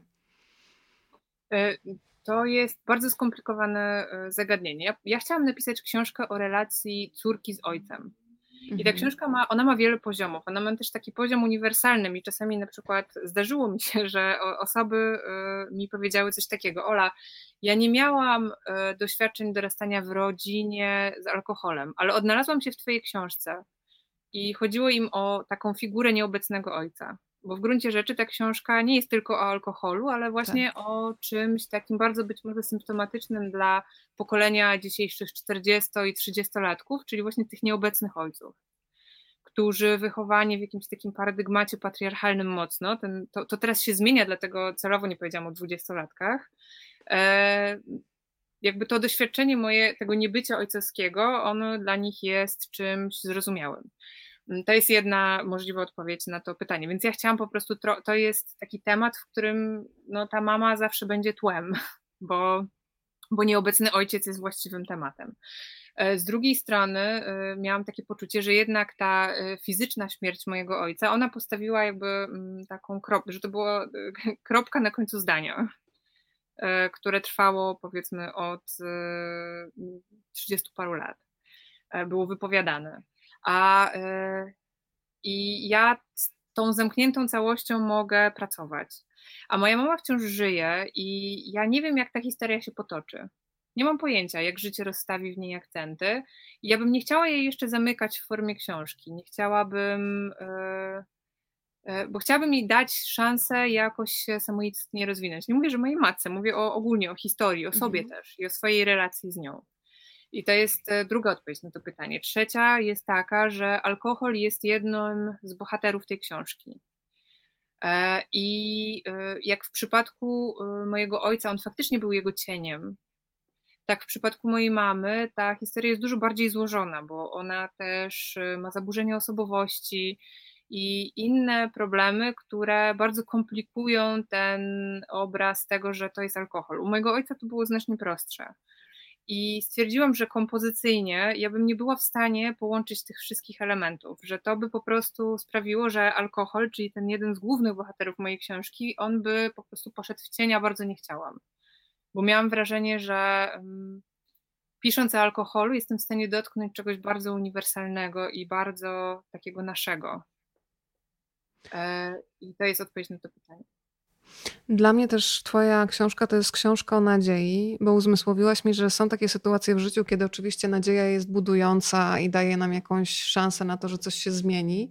Natomiast są też sytuacje, kiedy nadzieja powoduje, że człowiek umiera wewnętrznie i czasami trzeba ją w sobie zgasić, bo te oczekiwania, że coś się zmieni, powodują, że po raz kolejny człowiek przeżywa rozczarowania. Mhm. I zastanawiam się, czy dzisiaj w tobie, w dorosłej kobiecie, skoro mówimy też o mamie, masz taką nadzieję dziecka na to, że jednak ta historia pójdzie w dobrą stronę, że ona się jeszcze zmieni. Czy to jest coś, co się w sobie pielęgnuje, czy właśnie gasi, chroniąc siebie paradoksalnie? Nie, ja wiesz co, chyba tak teraz coś niepopularnego powiem, bo ja jakoś w ogóle nie żywię nadziei już na nic. I to nie jest pesymistyczne. Nie chcę, żeby, nie chcę, żeby Państwo odebrali mnie jako właśnie jakąś taką bardzo pesymistyczną osobę. Ja właściwie dzień po dniu staram się godzić z tym, że nie mam pewności, jak ten świat, nie wiem, jaki ten świat był, jest i będzie. I, i, i wiesz, jeśli szukam, e, e, szukam jakichś odpowiedzi, to e, albo, no właściwie tak, to szukam ich dla samego szukania. Mhm. Podążam taką drogą bez żadnego celu, tak staram się żyć i przyznam, że faktycznie nie każdy to rozumie. Jakiś czas temu zapytała mnie koleżanka, jakie ja mam marzenia, i ja naprawdę radośnie, bo bardzo długo pracowałam na osiągnięcie takiego stanu, powiedziałam, że właściwie nie mam żadnych marzeń. I o, usłyszałam właśnie takie, taką litanię, że tak nie można mówić, żebym nie rezygnowała z siebie, że trzeba marzyć. A mi chodziło o to, że ja tak, wiesz, staram się żyć z dnia na dzień i naprawdę jest z tym dobrze. I, yy, i pielęgnuję w sobie yy, właśnie takie poczucie, żeby nie, nie oczekiwać i, i to jest naprawdę mało popularne. Ostatnio przeczytałam bardzo długi, wnikliwy mm, esej o tym, dlaczego warto mieć nadzieję w magazynie Pismo. Yy, I powiem ci, że jak skończyłam go czytać, to tak sobie pomyślałam, kurczę, no... Yy. Nie uważam, nie, nie uważam, żeby nadzieja była jakaś zbawienna. Uważam raczej, że, że przynajmniej dla mnie to nie jest jakaś droga, którą ja bym chciała, chciała iść. A jak nie sobie gloryfikuję tej nadziei, na pewno.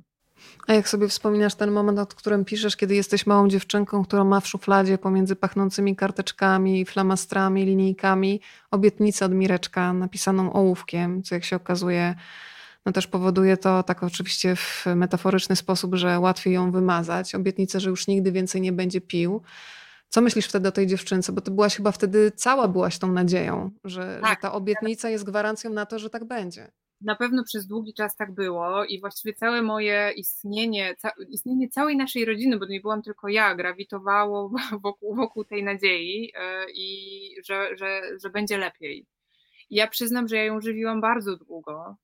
I to jest w ogóle niesamowite, że ona, ona się we mnie tliła przez tyle lat, mimo że ja, wiesz, raz za razem myślałam, że skutecznie ją tam, wiesz, stłamsiłam i zdusiłam.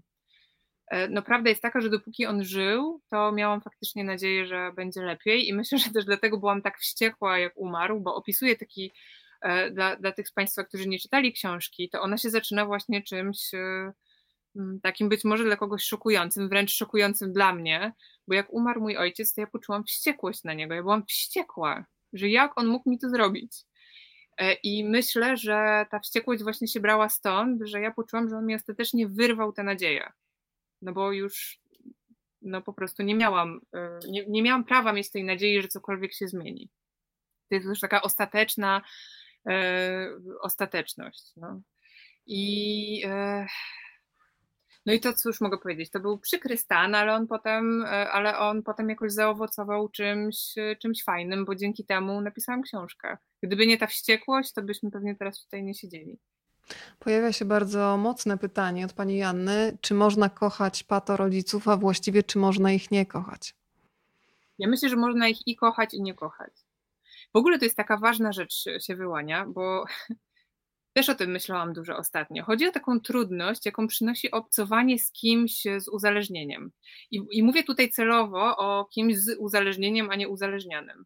Bo czasem jest bardzo, czasem jest trudno oddzielić uzależnienie od osoby, od takiego świadomego wyboru, od decyzji. E, wiesz, osoby w kryzysie choroby alkoholowej jawią się właśnie jako dranie. No właśnie dlatego mam wrażenie, że ta choroba że ten stan, no bo nie każdy uważa, że to jest choroba, więc tak wymiennie będę mówić, że, że, że ona mami nas takim wrażeniem, że oto chory sam sobie ją wybrał, że to jest jego wybór, jego ścieżka, że jego zachowanie po pijaku, że te wszystkie inwektywy, którymi oni nas obrzucają, że agresja, że to jest taki preferowany przez nich stan. No i no nie do końca tak jest.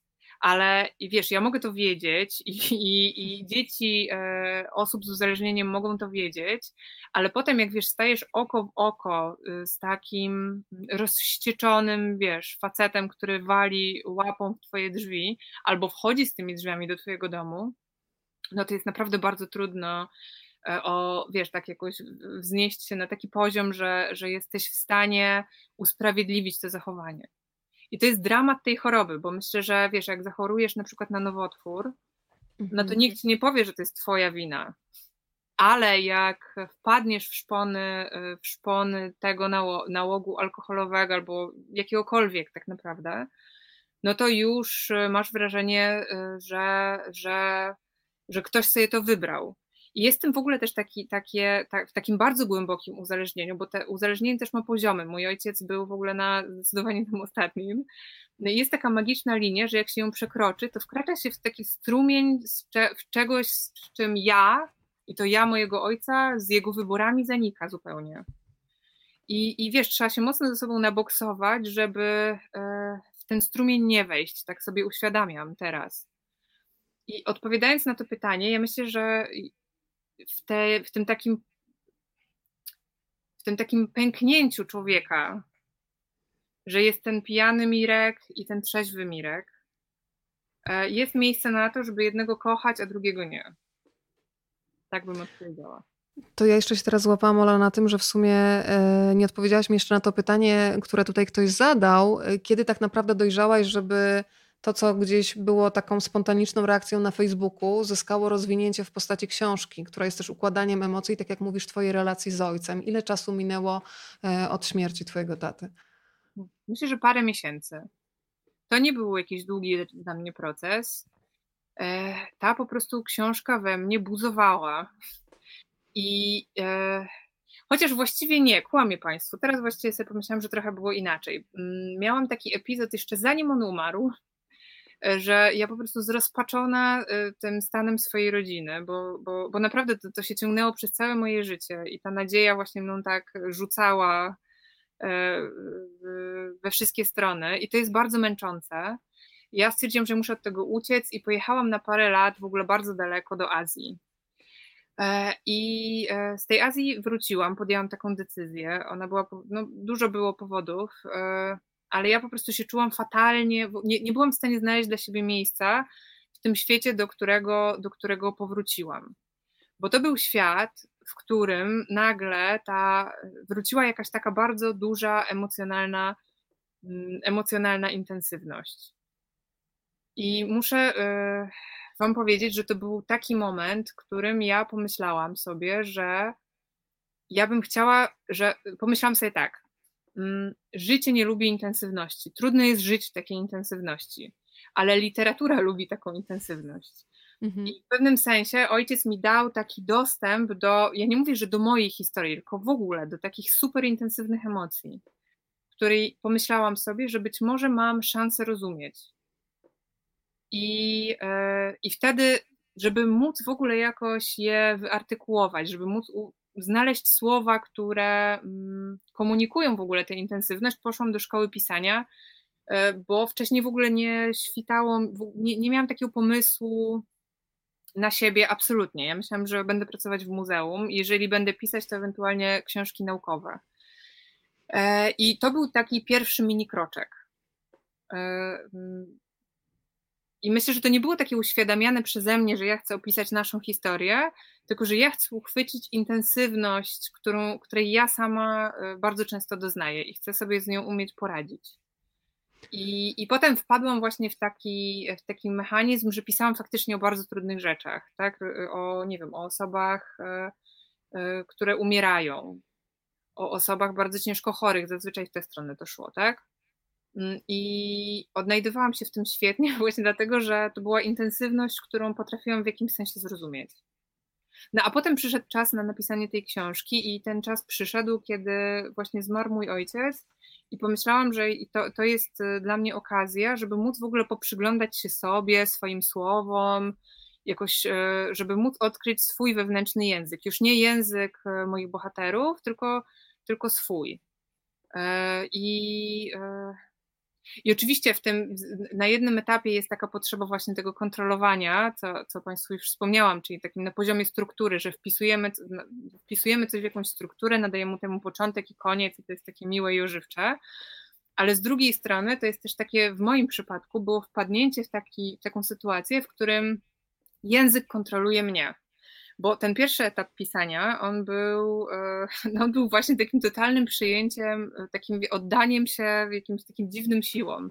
Patrzyłam, jak ten mój wewnętrzny język się werbalizuje, jak to, ten, to, znaczy jak to wewnętrzne doświadczenie się werbalizuje, jakie metafory mi się cisną na usta, na klawisze właściwie, jakich fraz mam ochotę użyć, jakie znaczenia wyrazów aktywować.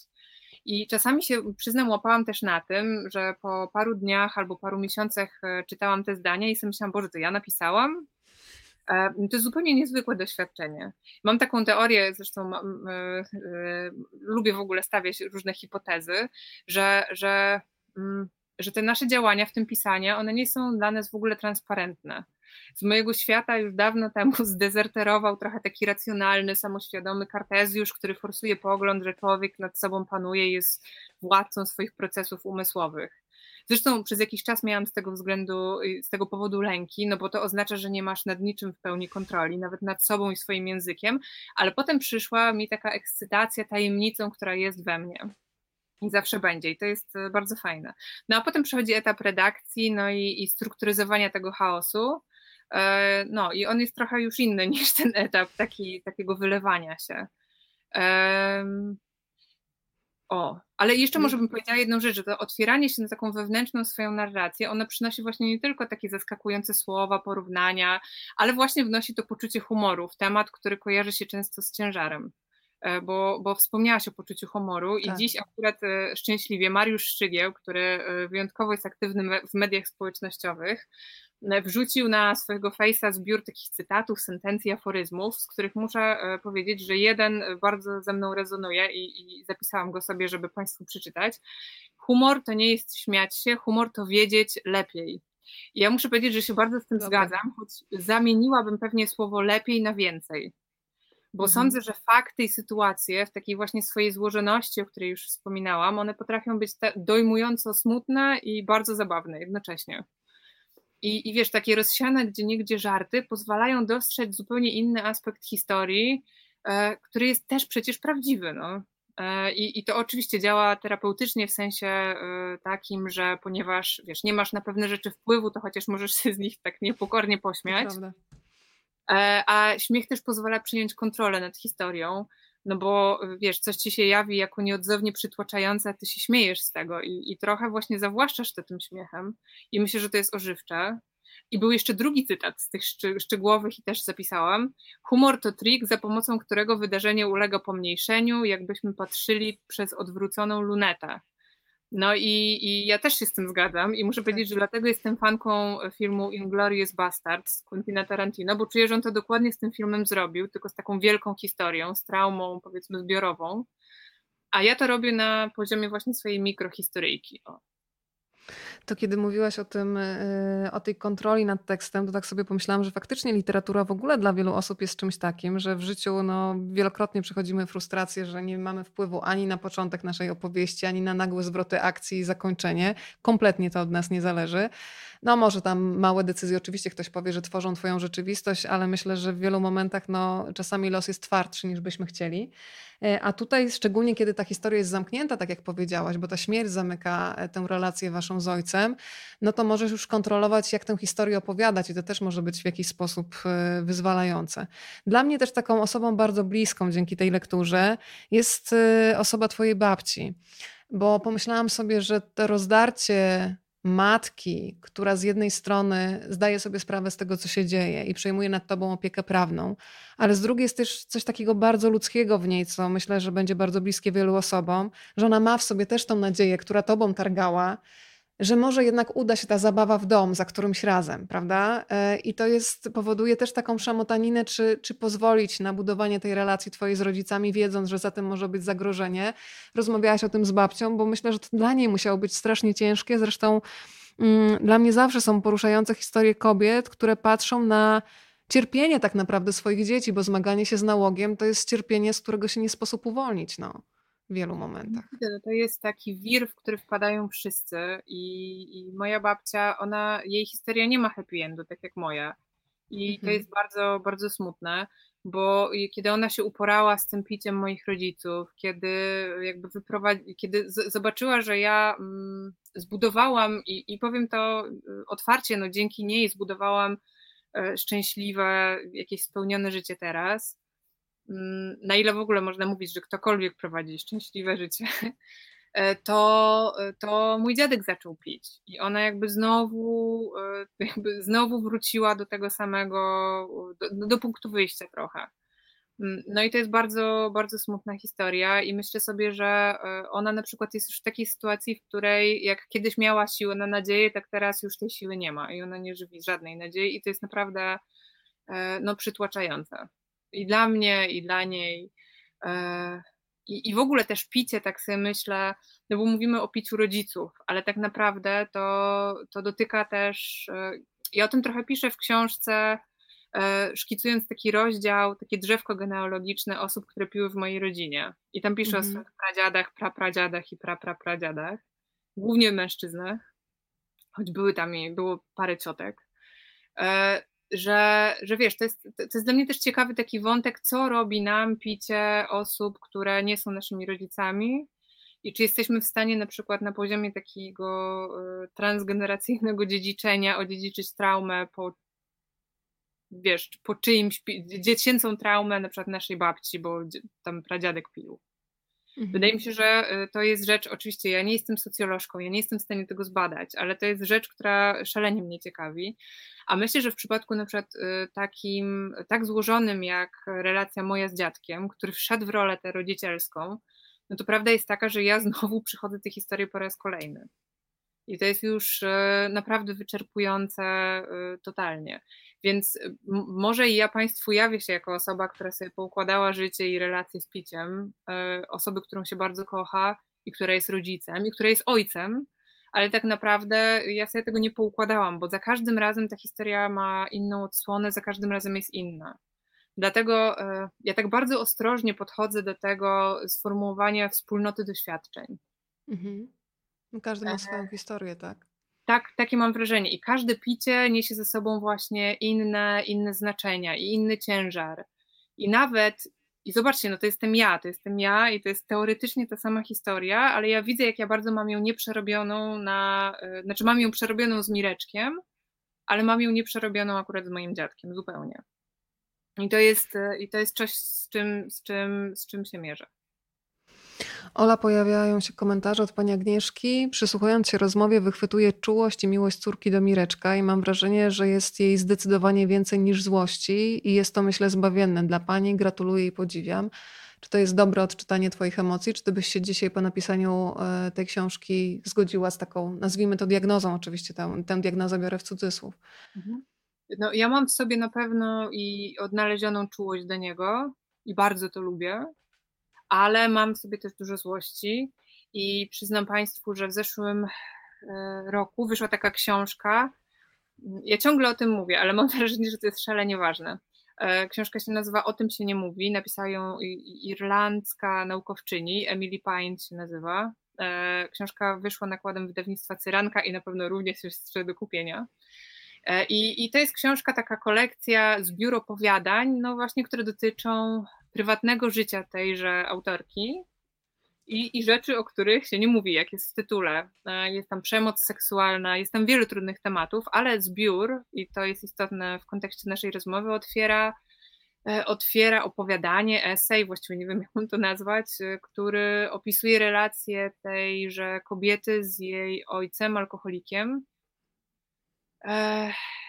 Jest w niej coś takiego, to jest człowiek, który ją non-stop zawodził. To jest człowiek, który mało jej dał w życiu. Ale to jest człowiek, do którego ona w tym opowiadaniu jedzie z Irlandii na Korfu, czyli bardzo daleko, podcierać mu tyłek, bo on zachorował, a powodem jego choroby był alkohol. I ona jedzie na to Korfu nie raz i nie dwa, tylko chyba trzy. I ja przeczytałam tę opowieść i to jest odpowiedź na, na pytanie pani. Przeczytałam tę opowieść i sobie pomyślałam tak, no odkryłam w sobie czułość do Mireczka. Tak, to prawda, ale ja chyba bym nie była w stanie jechać do niego na Korfu, podcierać mu tyłka. Mhm. Czyli jest... Yy... Ja się poczułam źle najpierw, jak sobie to uświadomiłam. Poczułam się strasznie.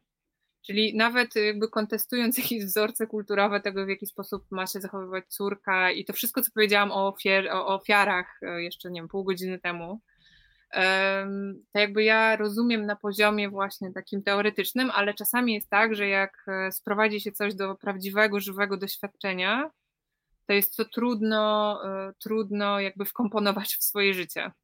Więc miałam taki nagły wyrzut sumienia, że tak nie mam. A potem, a, potem, a potem się złapałam na tym, że nie, nie, nie, hola, hola, nie miej wyrzutu sumienia, w sensie masz, miałabyś prawo nie pojechać. Mhm. Więc właściwie nie umiem odpowiedzieć na to pytanie tak jednoznacznie, jak jest.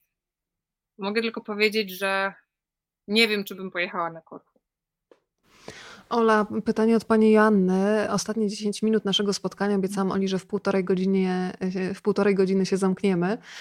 Pani Janna pyta, czy myślała pani, co powie swojemu dziecku, gdy zapyta o babcię lub dziadka, będzie jeszcze za mała, by przeczytać pani książkę. Rozmawiacie o tym? Czy, czy Jagoda pyta o babcię, o dziadka? Jagoda ma dwa lata, więc jeszcze mhm, ona ma babcię, ona w, no ma babcię i dziadka od strony mojego męża. Babcią od, z mojej strony jest moja, moja babcia, czyli prababcia Jagody. One mają świetny kontakt ze sobą. Nie no, myślę, że po prostu jej otwarcie powiem, jak jest, jak tak było, ale, ale być może jest na to za wcześnie jeszcze. No, znaczy na pewno jest na to za wcześnie, to, to, to, to, to nie ma co do tego dwóch zdań, ale, ale jestem za tym, żeby absolutnie jej powiedzieć, bo, bo czemu nie?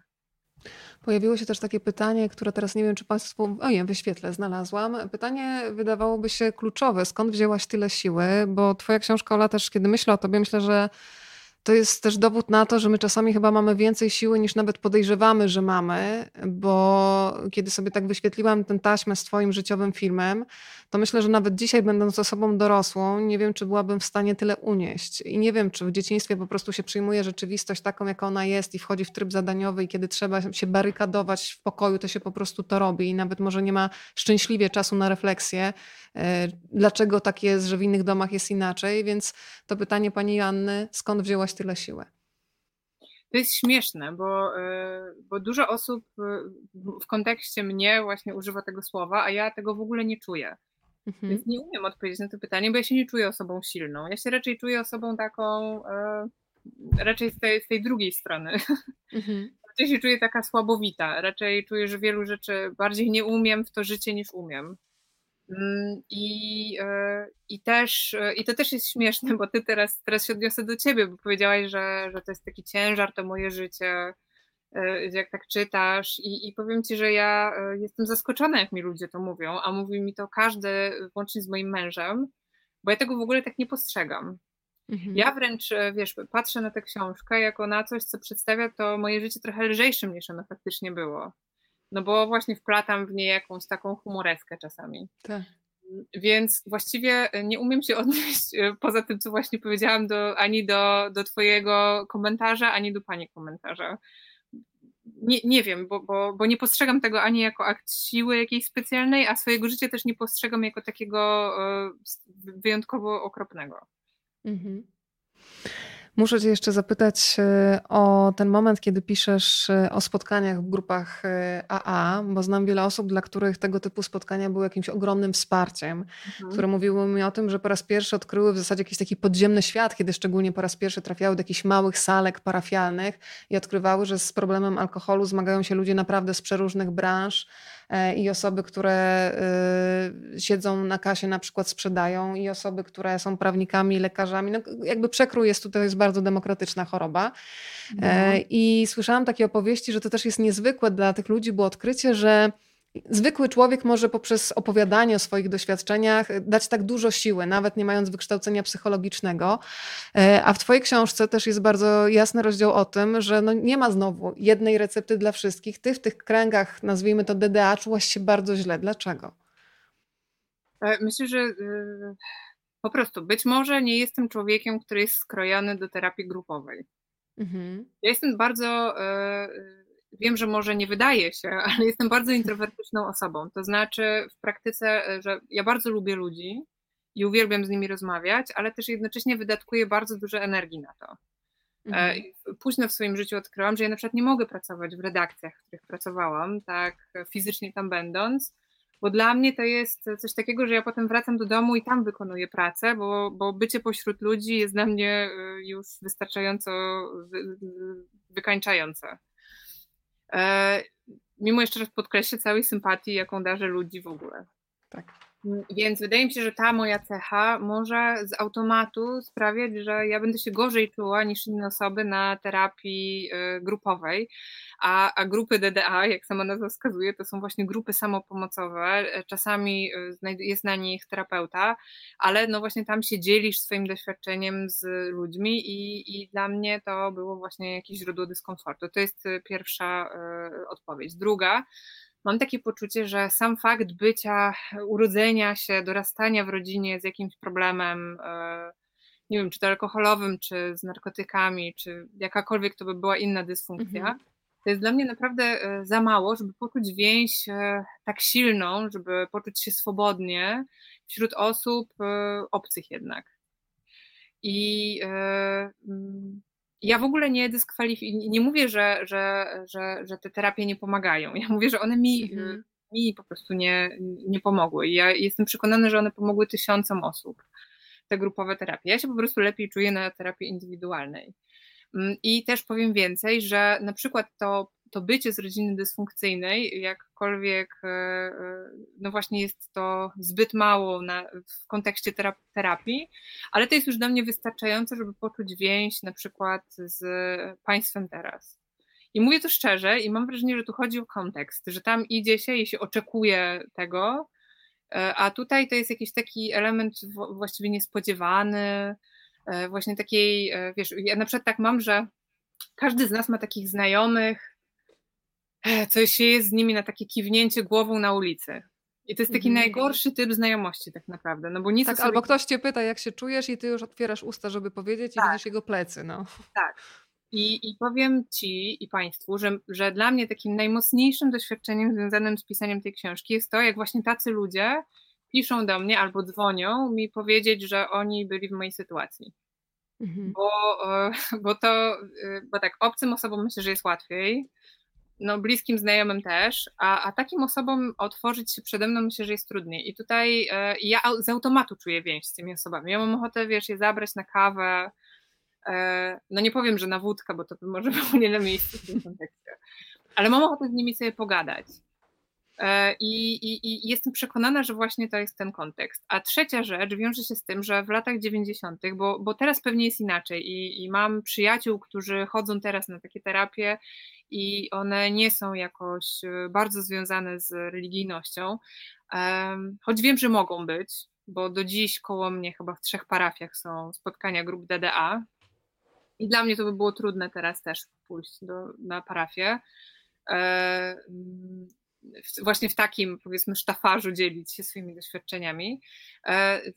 No ja miałam z tym problem, bo byłam już na, na etapie takiego późnego gimnazjum, wczesnego liceum, to zdecydowanie już taka bardzo wątpiąca albo wręcz, no już później no deklarowałam, że jestem niewierząca, a wówczas te spotkania, one jednak odbywały się pod takim szyldem boskim, że tak powiem. Mhm. Że to nie, nie jest powiedziane nigdzie wprost, że to jest Bóg katolicki albo chrześcijański nawet, ale jednak pojawia się Bóg, jakkolwiek go rozumiemy, lub siła, siła wyższa, wyższa. Mhm. Pisane wielką literą, do której trzeba się odwoływać, bo uznajemy swoją bezsilność wobec nałogu rodziców, no i odwołujemy się do tej właśnie siły wyższej. No i ja miałam z tym problem dwojaki. Po pierwsze właśnie taki, że w praktyce jednak to się sprowadzało do Boga katolickiego i w, w dwóch chyba grupach, w których się znalazłam, były modlitwy No i mi było to po prostu, no, no, ciężko jest jakoś zdrowieć, jeżeli fundamentem tego zdrowienia jest coś, co się nie wierzy. Tak. I, i, I taką też hipotezę stawiam w kontekście leczenia mojego ojca, swoją drogą. A druga rzecz, drugi komponent tego był taki, że nie podobało mi się to, że ja mam szukać siły gdzieś poza sobą. Mhm. I że to był mój problem. Ale na przykład mam koleżankę serdeczną, która teraz jest na właśnie takiej terapii grupowej i oni w ogóle nie idą tą ścieżką dwunastu kroków. I, I ona jest bardzo zadowolona z tego, więc to nie jest tak, że ja to uogólniam i mówię, że to jest B i F, tylko mówię, że to nie było dla mnie i nie było dla mnie w tamtym czasie akurat. Ja, wiesz co, zaskoczyło mnie trochę to, kiedy rozmawiałeś z Michałem, byłam przekonana, że byłaś już wcześniej na jakiejś terapii takiej yy, prywatnej, właśnie nie w gronie jakichś grupowych, tylko indywidualnej.